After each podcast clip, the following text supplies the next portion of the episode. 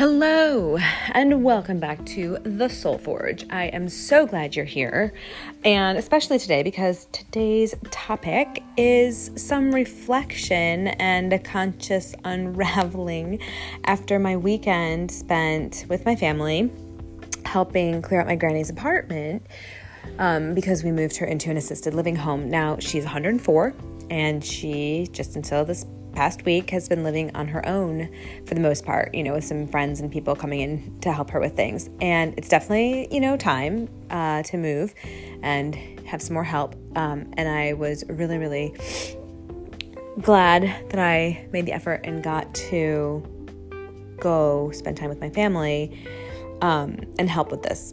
And, you know, we had hilarious times. My mom and my sister, especially, because we were doing most of the work in the apartment. And we also had some tender moments, you know, and some, you know, sadness. My sister and I had a little bit of a cry together.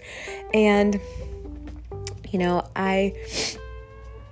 You know, it's times like this when you're transitioning or when you see somebody approaching, you know, later life and you know, getting closer to that next part of their journey.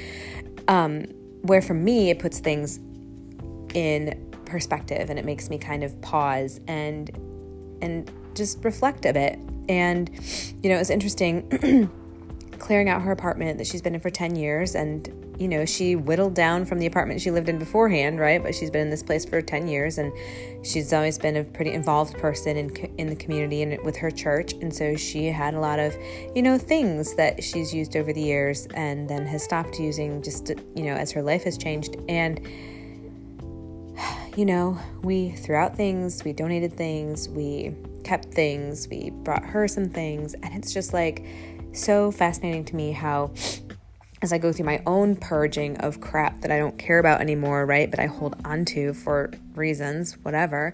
Um, so interesting to see 104 years and everything that she's either collected or had or done has pretty much been fit either into a room of hers um, at this assisted living place or, you know, has been dispersed slightly to other people like me, my sister, you know, my my brothers um, to enjoy and pass on. But the amount of that stuff has dwindled. And that's good in a way, right? Like sometimes it feels weird to get rid of somebody else's stuff or to pass it on. It always makes me feel good when I can give it to somebody who I know appreciates it or, you know, uses it or whatever.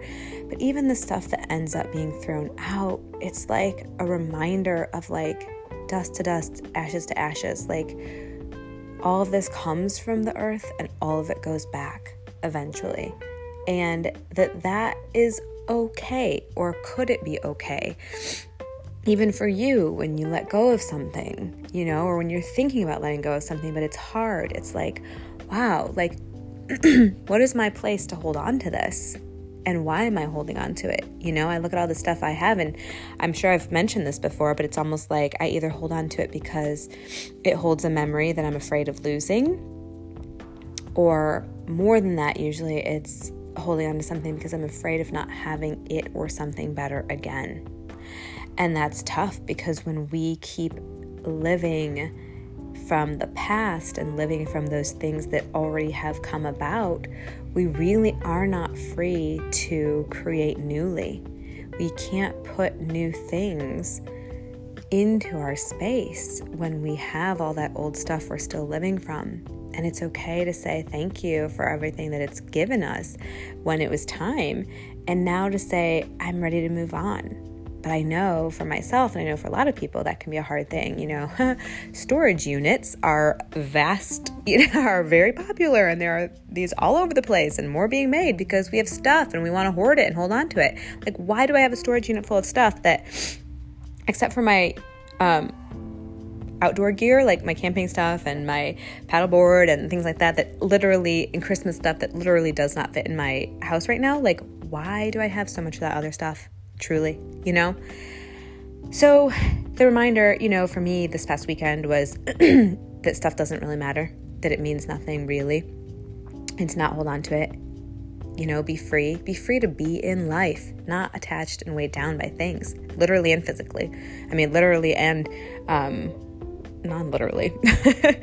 and then the other part was, you know, do and be the things that you want truly. You know, I get into this rut of like thinking and thinking and overthinking and waiting and waiting and trying to figure it out before I take a move, make a move. And it's like, what are we waiting for exactly? I'm just going to tell you a little um, spoiler alert here. You can't figure it all out before you do it. And that for humans, I think, can be very uncomfortable because we want security and we want to know we're going to be okay. It takes something to trust that things will be okay and that following that pull, following that tug, following that dream or desire is actually the point. But damn, gonna be scary sometimes. Like, it feels that way, right? It seems that way. So I'm questioning well, does it have to be that way? Like, does it have to occur as scary to take a new move, or can it occur as exciting or interesting or curious, or there's a discovery there? You know, just something to play with. So, you know, being with my grand after 104 years, she's done a lot of stuff. She's been a lot of places. She was ahead of her times in many ways. Um, she was a uh, nurse in the baby section of the hospital back in the day. She was born in 1918. So, and I'm not sure when exactly she became a nurse, but you know, it was back in back in the day, you know, and she was very instrumental. Like that was back when babies would be taken from their moms and put in the nursery, right?